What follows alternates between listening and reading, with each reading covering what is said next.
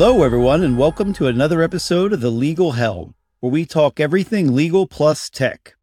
In today's episode, Bim talks about the top five legal tech trends law firms need to be aware of in 2022. And now, on to the show.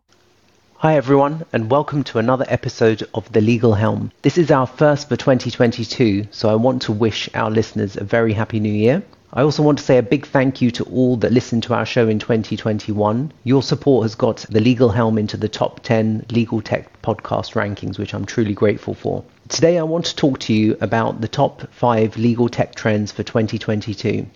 So, without further ado, let's jump into the first one. The first item on my list is technology to improve the client experience. This means everything from how we communicate with clients all the way through to how we deliver information and updates to them. When we think about the client experience, I really kind of break this down into a few key areas collaboration, continuous feedback and improvement, and finally communication. When we think about collaboration, I think what we will see is more investment in communication and collaboration platforms to ensure that lawyers can communicate and connect one to one virtually through easily accessible platforms like Zoom and Microsoft Teams, as well as some of the other collaboration platforms that are out there. We already saw a big change in IT priorities at many firms that were still using old platforms like Skype for Business and pushing aggressively forward with MS Teams and Zoom to enable better collaboration experience both internally and externally at the start of the pandemic.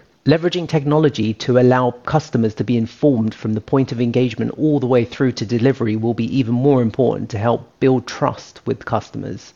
For example, timely updates to case financials and streamlining information delivery through client extranets will be more of a priority for firms. A number of firms I've spoken to over recent months have told me that the customer experience through their extranets have been really quite poor and, and not really changed much over the years and provide very basic information in terms of the matter um, and some of the very infrequent updates that would get pushed to it.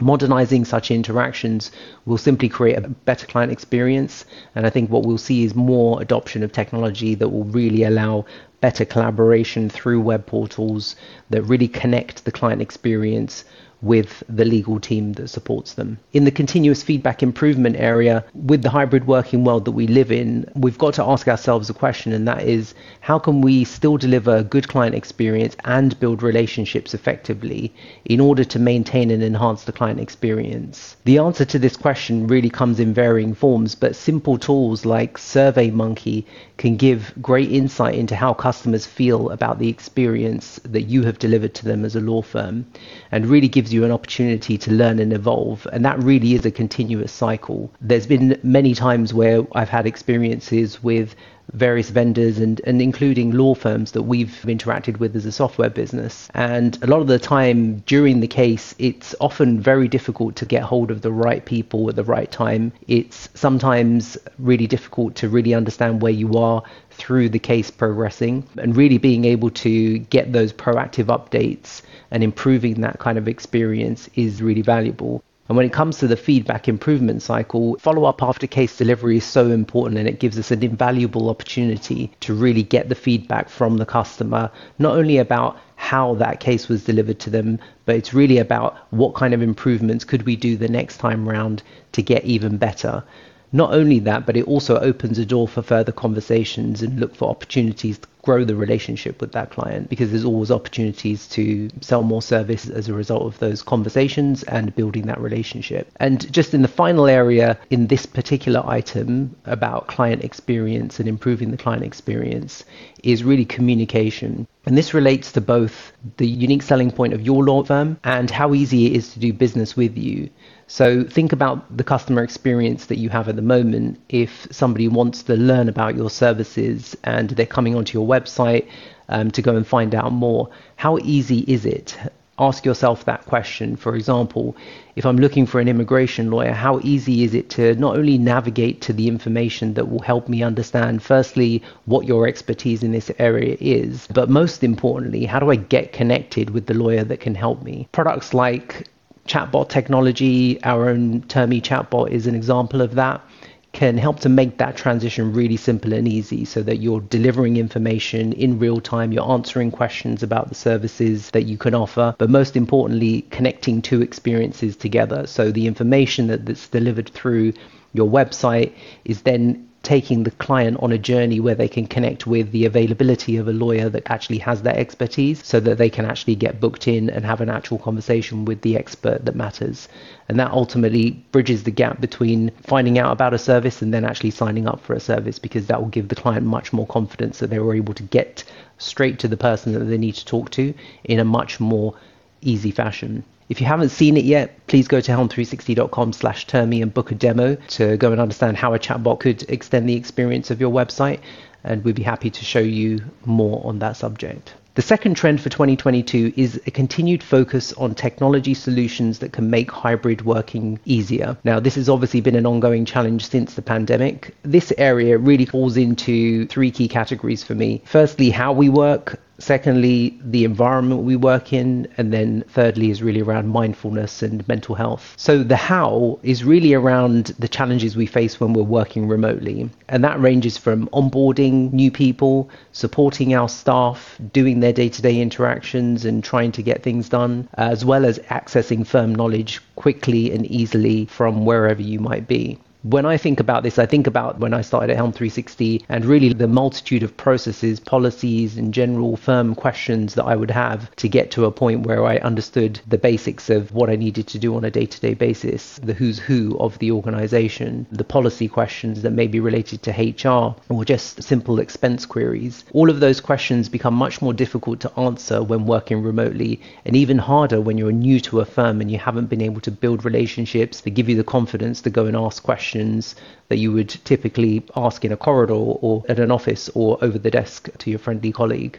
And again, chatbot solutions can help in bridging the gap between employees and firm process, policy, and all of the knowledge documents that you have scattered across SharePoint or other intranet portals or document storage. Natural language search capability is really the key to success because being able to ask that question in a very simple way how do I submit an expense claim, for example, and taking that user on a journey to the document that, that will help them or the tool or technology that's going to allow them to enter the expense is really key in the process. And that will allow everybody to onboard quickly, save time, and get people to their destination in a much more easy and accessible way. The environment we work in is also important. Obviously, as we have evolved to working from home more, really the environment that we work is so important in terms of making sure that A, we have really good connectivity, and B, that we have good device support to enable us to be successful from home. When I talk about connectivity, uh, really, I think what we'll see over the next few months and year is a really big push and mass adoption of Wi Fi 6 technology in the home homes so that people can uh, work from home with a stable connection, extend the reach of their home networks. I'm sure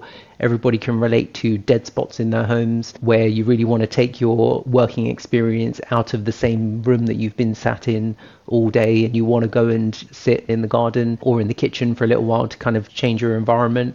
But being able to do that really quickly, seamlessly by leveraging newer hardware technologies that allow that experience to be that little bit better will be a big key feature, I think, over the next few months. And we've already seen towards the end of 2021 a big increase in the number of units adopting the Wi Fi 6 protocol, and I think that will continue to evolve. Organizations will also need to invest in better mobile device support to help employees working from home. And again, that whole concept of being stuck at a desk at home, but wanting to be able to still continue work, but do it in a different environment. That may mean moving to a different room. But in order to do that, really enabling employees to be able to use different devices, have a, a bring your own device policy that allows them to securely access and work from iPads, for example, will be a good thing and something that I think people will need to invest in. Mindfulness is another thing that we need to be considerate of, especially in the hybrid working world, which is what we're talking about here.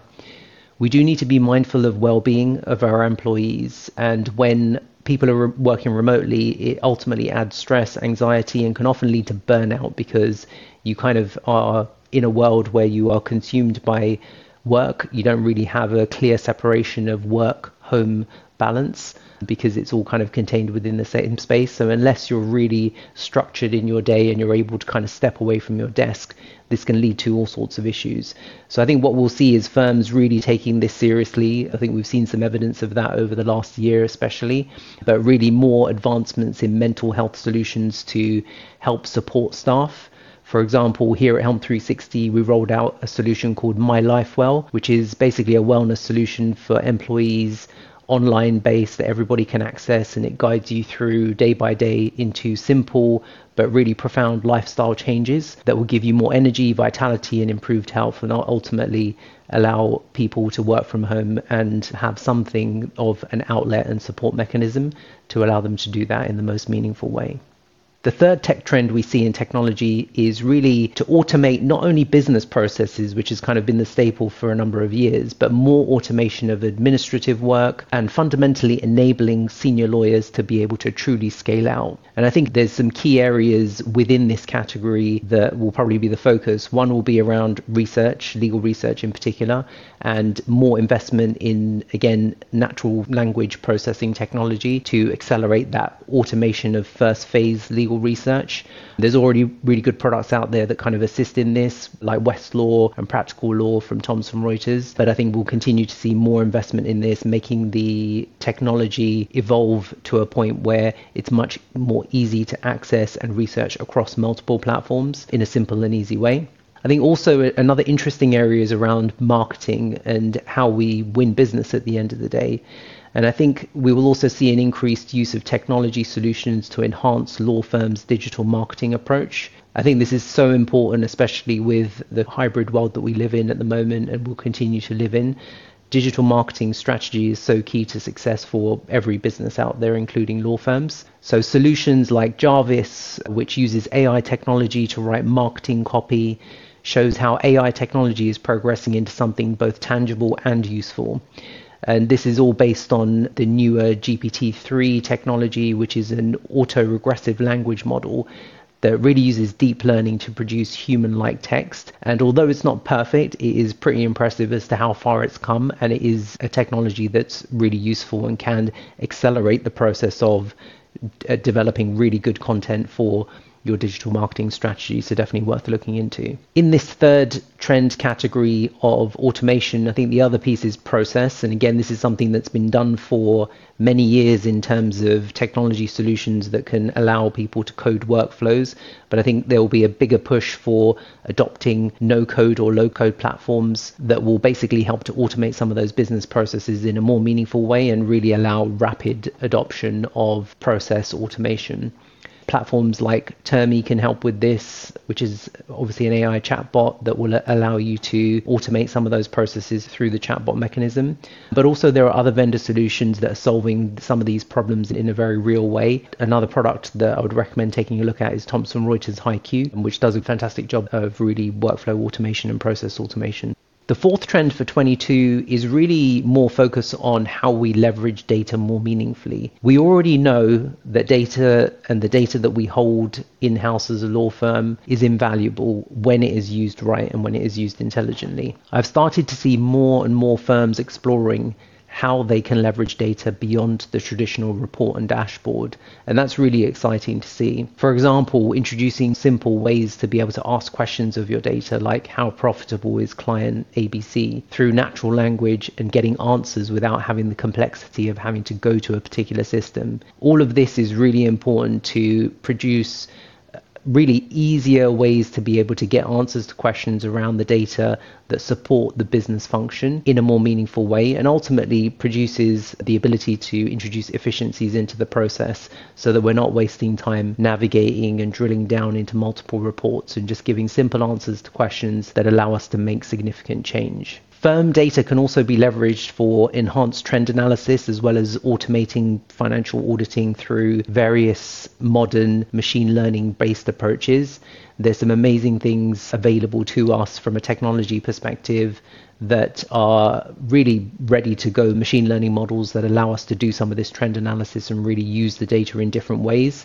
Um, looking at some of that stuff in from a Python perspective, for example, there's a whole vast array of libraries that are available out of the box that you can apply to your data through simple techniques and simple implementation methodology to really get the best out of data that you have.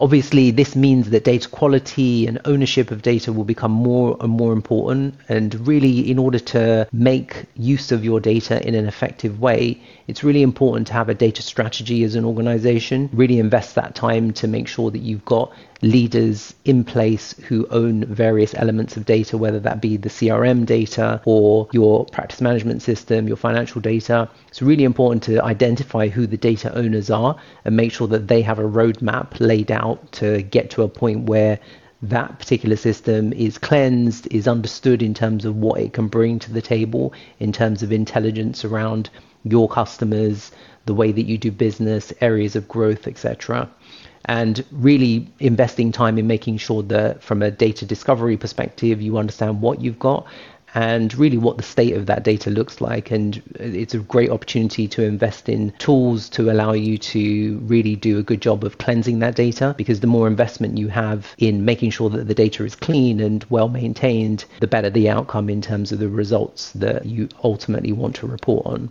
So tools such as Helm 360's digital eye product can help establish that baseline of where your data is and assess the quality of data with minimal effort to really help provide that insight into what you have today so that you can really form a good solid data strategy in terms of how you get to your destination. And this is important whether you're thinking of moving practice management system so you're migrating to a new platform which obviously is a great time to be really investing in something like this so that you can really do a good job of minimizing the impact of the data conversion. But also, just as a general good housekeeping practice perspective, it's always good to stay on top of the data, really making sure that you've got those leaders in place is, is a good starting point, and then developing that data strategy is really a good thing to be doing.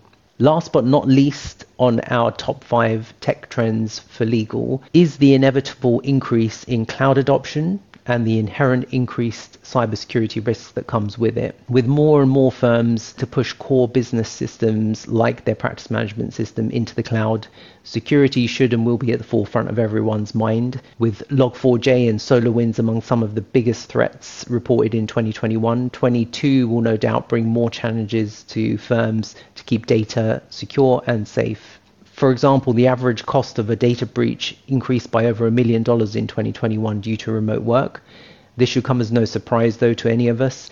When we work from home, we're more vulnerable to attack.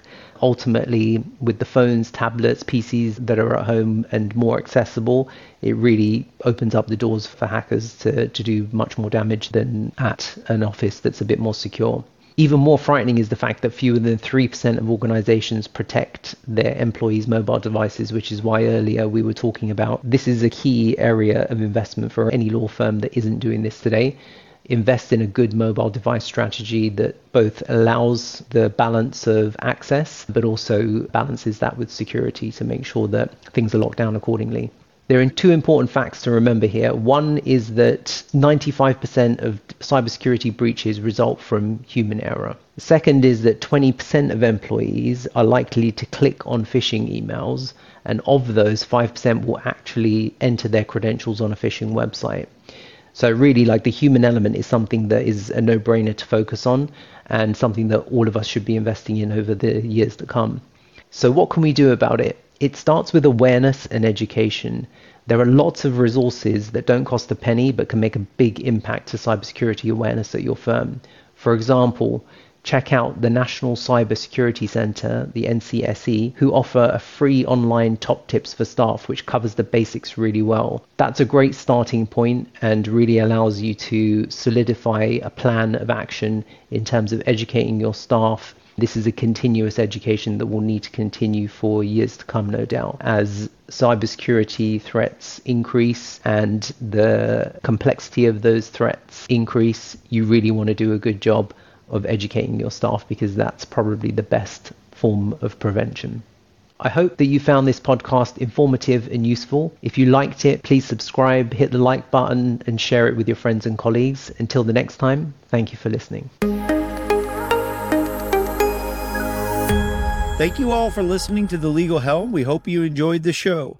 If you did, we would really appreciate it if you would share our podcast with just one friend that you think might enjoy the show. It would really help us out a lot. See you all next month with another episode.